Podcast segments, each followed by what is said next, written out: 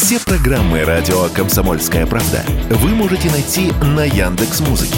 Ищите раздел вашей любимой передачи и подписывайтесь, чтобы не пропустить новый выпуск. «Радио КП» на Яндекс.Музыке. Это удобно, просто и всегда интересно.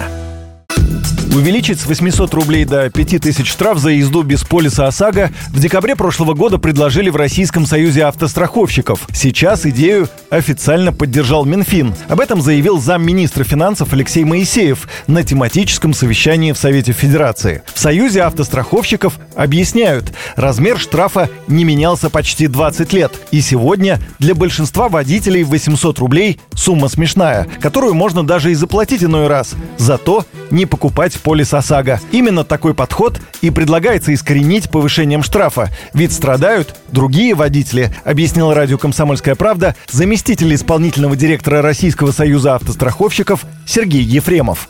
Это говорит о том, что когда реально возникают страховые события и э, у другого участка ДТП гражданина нет полиса ОСАГО, то страдает именно законопослушный гражданин, потому что в конечном итоге страховая компания ему возмещение делать не будет, так как у виновника полиса ОСАГО нет. И, соответственно, ему нужно будет судиться и прочее, прочее. А это достаточно сложный процесс и э, достаточно муторный. Граждане, исходя из того, что сегодня штраф практически ничего не стоит, ну, очень удобно, да, и по инициативе Российского союза страховщиков мы действительно инициировали пересмотреть величину штрафа для того, чтобы все-таки, поскольку это обязательное действие, было болезненно управлять транспортным средством без полиса ОСАГО. Многие автомобилисты предложению, конечно, не рады.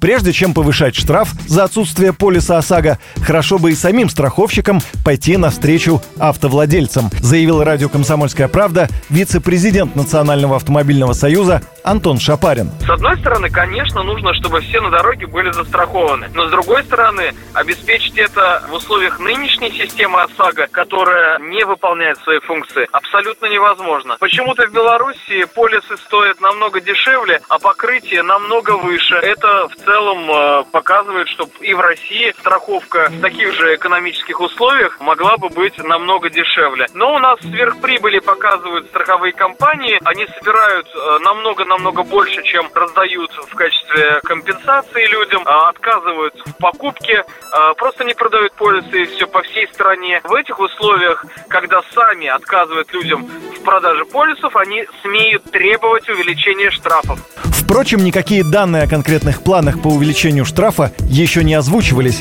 И пока что за отсутствие полиса ОСАГО водитель по-прежнему должен уплатить восемьсот рублей. Юрий Кораблёв, радио «Комсомольская правда». Радио «Комсомольская правда». Только проверенная информация.